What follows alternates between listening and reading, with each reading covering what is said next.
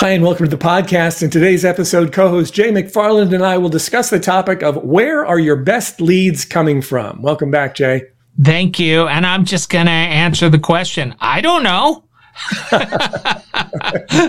just, Short podcast. Thanks for visiting. yeah.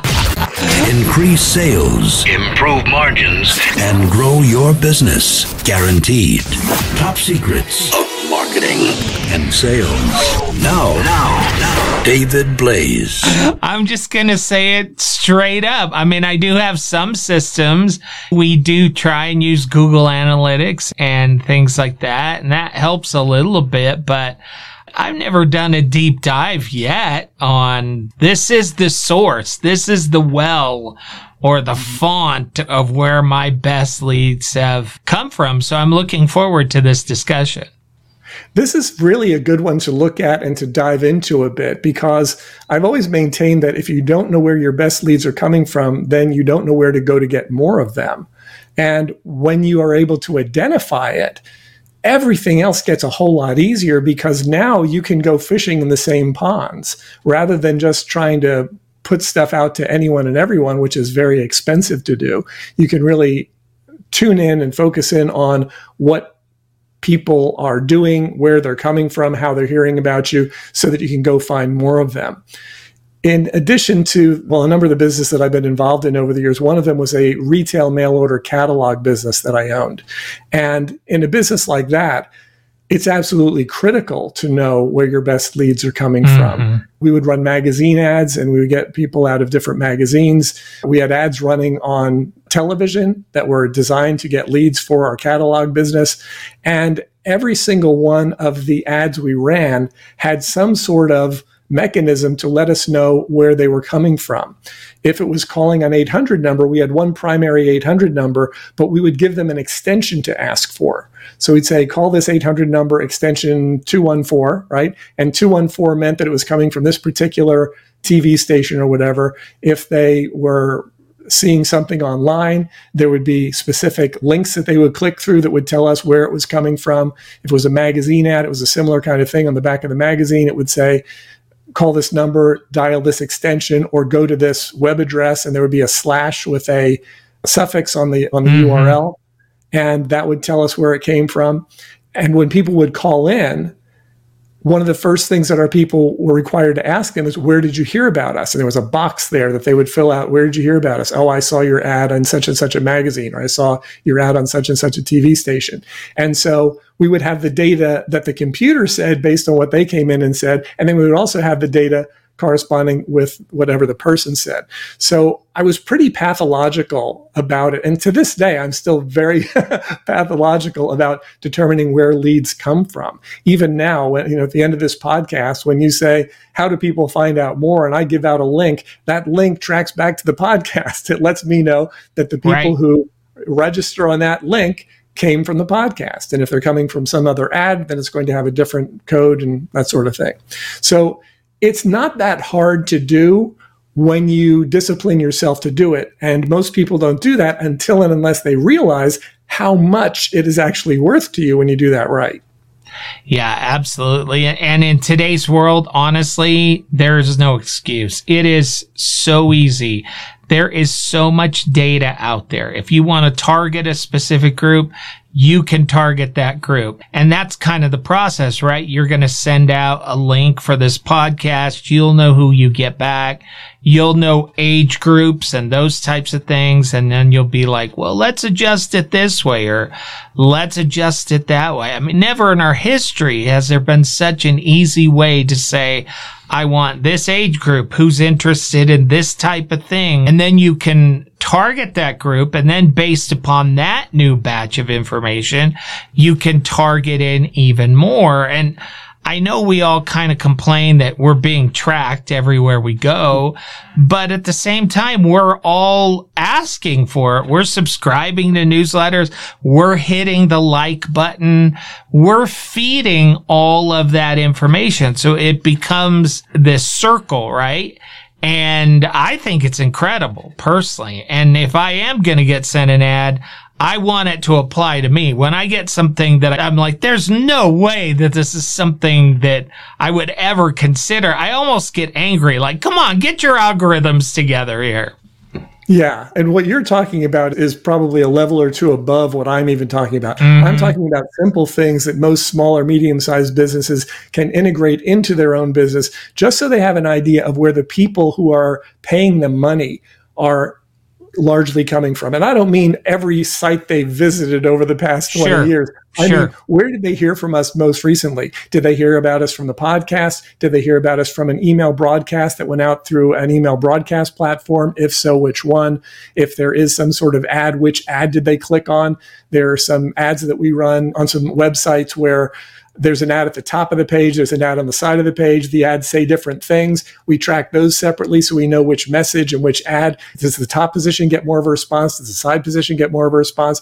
Because that tells us where to focus our attention on getting more people. And a lot of it in the early stages especially it's just about seeing where the people are basically coming from but then when you see who's actually buying that narrows it down even more because yes. you may be getting more leads from one source than another but you find out that the leads from that source aren't converting at which yes. point you can stop advertising there and put your money behind the ads that work yeah, absolutely. And when I mentioned how easy it is today, I even mean for small businesses. I mean, we started a small business and I don't know anything about pay per click or, you know, anything like that. But I looked on Fiverr, you know, the website Fiverr and Upwork and I found somebody who said, I'll do this for you for a month for 30 bucks.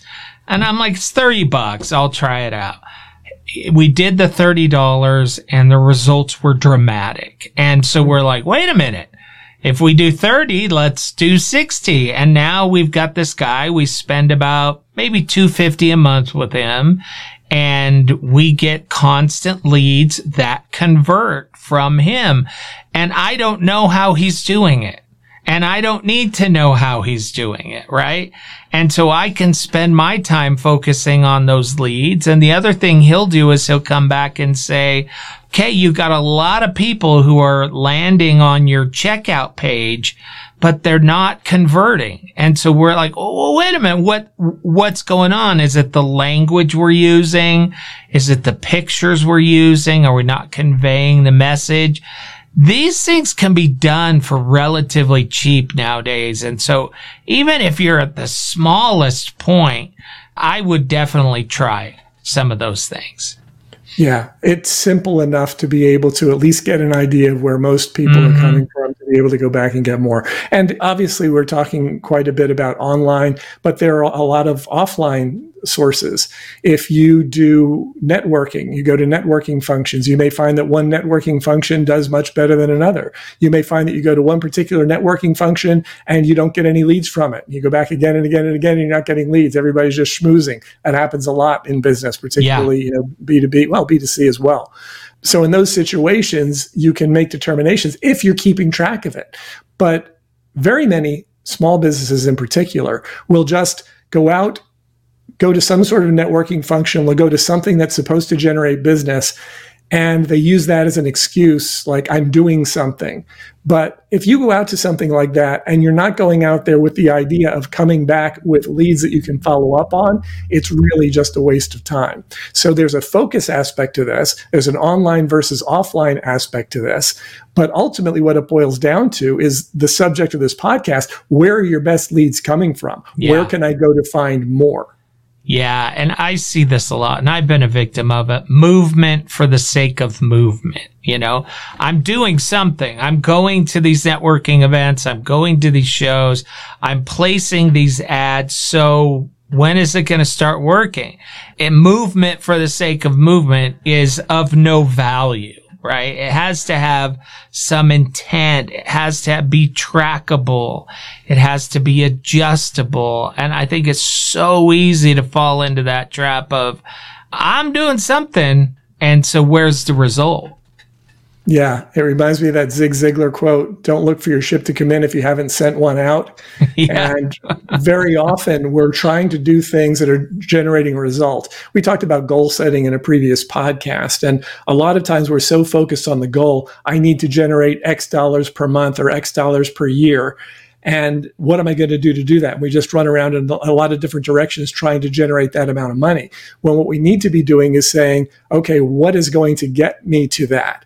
In other words, how many leads do I need to generate in a month in order to get to my number? If I know how many leads I need to generate in a month because a certain percentage of them will convert and a certain percentage won't convert, if I know how many people I need to initiate contact with on any given month, then we can track those metrics and say, okay, well, today is the 20th of the month, whatever the date is. How many people have I initiated contact with so far this month? And if it's less than the number that you know you need to reach to hit your numbers, then okay, I need to initiate contact with this many more people. Because when you focus on those lead metrics, the things that you can actually control, as opposed to the lag metrics, like how much actually came in for the month, you can focus on the lead measures and then the lag measures will follow. Yeah. And again, the focus of this podcast, the high value leads. So if you're just not fishing in any pond, but you're fishing in that pond where you know you've gotten some good leads before, maybe you won't get as many leads, but who cares, right? Because you've got quality customers who are going to come back to you. And we'd all rather have that than, you know, a hundred little minnows on our line, right?